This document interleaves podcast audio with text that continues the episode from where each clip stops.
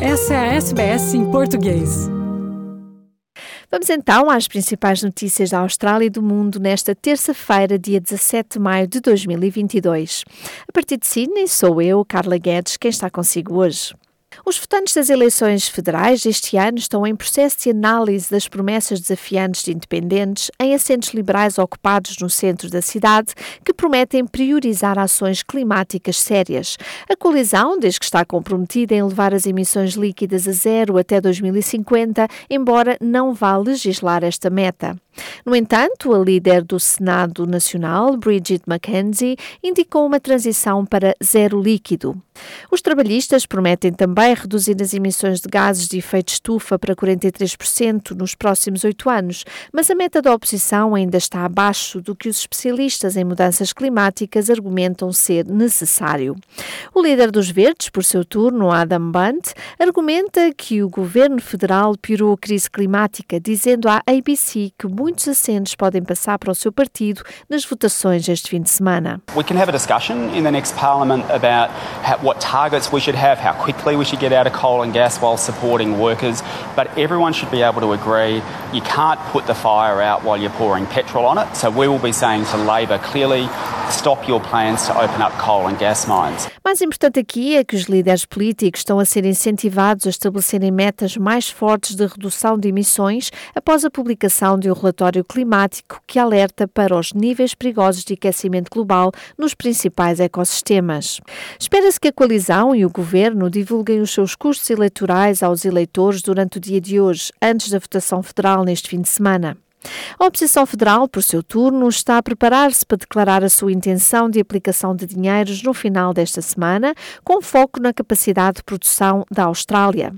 O porta-voz do Tesouro do Partido Trabalhista, Jim Chalmers, disse ao Canal 7 que o plano de orçamento do seu partido é mais responsável do que o do governo. We can have a better future if our budget is more about quality of spending rather than quality of spending.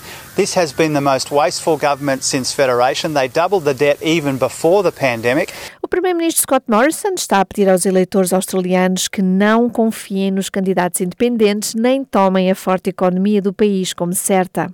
A coalizão está atrás das pesquisas a seguir ao Partido Trabalhista numa base de preferência bipartidária de 54% a 46%, a poucos dias dos australianos irem a votos já neste sábado, dia 21. Morrison disse à ABC que alguns assentos estão a adotar uma abordagem isolada e estão a avaliar outras questões, enquanto ele está focado na oposição económica da coalizão. And that's the point I'd make in those seats. Do not take our strong economy for granted, and please do not give us a parliament that would be one of chaos that would only weaken Australia and make it harder for Australians.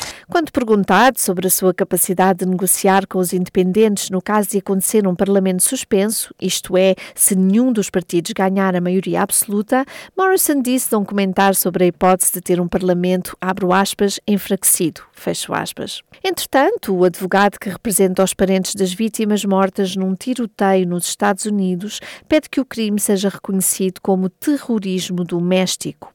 O acusado, Peyton Gendron, de 18 anos, entregou-se no sábado em Buffalo depois de matar a tiro 10 pessoas com idades entre os 32 e os 86 anos. A maioria das vítimas era negra e assim o advogado Ben Crump acusa o atirador de atacar a comunidade afro-americana. This was an act of domestic terrorism perpetrated by a young white no question about his intentions.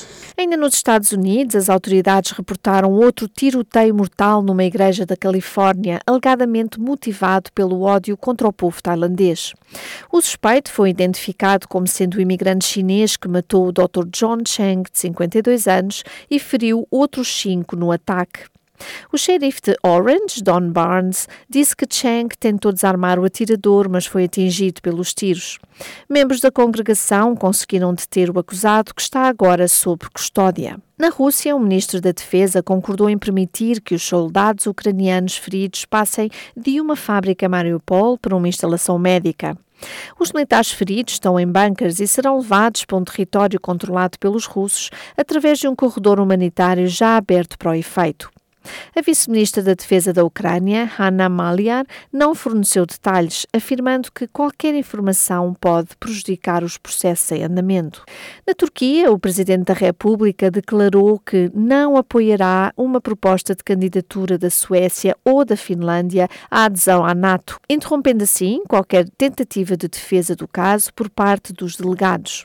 A Suécia inscrever-se-á formalmente nos próximos dias, mas, tal como a Finlândia, precisa da aprovação de cada um dos 30 membros da NATO, o que significa que as objeções da Turquia são um forte obstáculo a estes planos. Entretanto, o presidente turco acrescentou ainda que os dois países não devem sequer dar-se ao trabalho de enviar delegações para tentar convencê-lo a apoiar as suas propostas em Ankara. They're coming to Turkey on Monday. Are they coming to convince us? Well, excuse me, but they should not tire themselves. First of all, we would not say yes to those who impose sanctions on Turkey to join NATO, because then NATO would cease to be a security organisation and become a place where representatives of terrorist organisations are concentrated. teröristlerin adeta O presidente francês Emmanuel Macron nomeou a ex-ministra do Trabalho Elisabeth Borne como a nova primeira-ministra do país. A parisiense, de 61 anos, sucede ao primeiro-ministro Jean Casteau, que renunciou o cargo nesta segunda-feira. A senhora Borne é a segunda mulher a ocupar o cargo de liderança depois de trabalhar para vários ministérios e para a rede ferroviária estatal. I am of course very moved this evening and I can't stop myself from thinking about the first woman to sit in this role, Edith Cresson. And I want to dedicate my nomination to all the little girls and tell them to go all the way pursuing your dreams and that nothing should stop the fight for the role of women in society. Já na Indonésia, mais precisamente na ilha de Java, morreram pelo menos 14 pessoas num acidente de autocarro turístico. O autocarro, que transportava turistas indonésios da capital da província de Java Ocidental, Surabaya, estava de regresso de uma viagem ao popular resort da montanha Dieng Plateau, na Java Central, quando embateu num outdoor instalado na beira da estrada nas primeiras horas do dia. A polícia diz que a causa do acidente ainda está a ser investigada, mas alega que o motorista parecia estar sonolento antes do acidente. O motorista, entretanto, ainda não foi interrogado porque sofreu ferimentos graves no acidente. De volta às notícias dos Estados Unidos, autoridades dizem que o presidente Joe Biden aprovou a redistribuição de tropas americanas para a Somália. A implantação militar ocorre a pedido do Pentágono para apoiar a luta contra o grupo militante Al-Shabaab. O antecessor de Joe Biden, Donald Trump, retirou cerca de 700 soldados americanos do país em 2020. Na Austrália, finalmente, espera-se que a Disability Royal Commission realize uma segunda audiência pública hoje, terça-feira, dia 17 de maio, sobre o tratamento de jovens que estão sob os cuidados de uma organização de deficientes em Western Sydney. Foram alocados cinco dias de audiência para investigar a Fundação Australiana para a Deficiência, também conhecida como AFERT, na sequência de alegações por parte de várias famílias de que os seus entes queridos foram negligenciados e abusados por um trabalhador de apoio ao estilo de vida, o qual foi, entretanto, condenado e preso por três anos. As mães envolvidas no processo detalharam problemas relacionados com a qualidade dos cuidados prestados pela Afford. Suzy, a mãe de Toby, disse que a certa altura eles foram cobrados por serviços supostamente prestados, quando na verdade ele estava fora do país de férias com a sua família. Todos eles dizem que os seus filhos estão muito melhor depois de terem mudado para outros prestadores de serviços.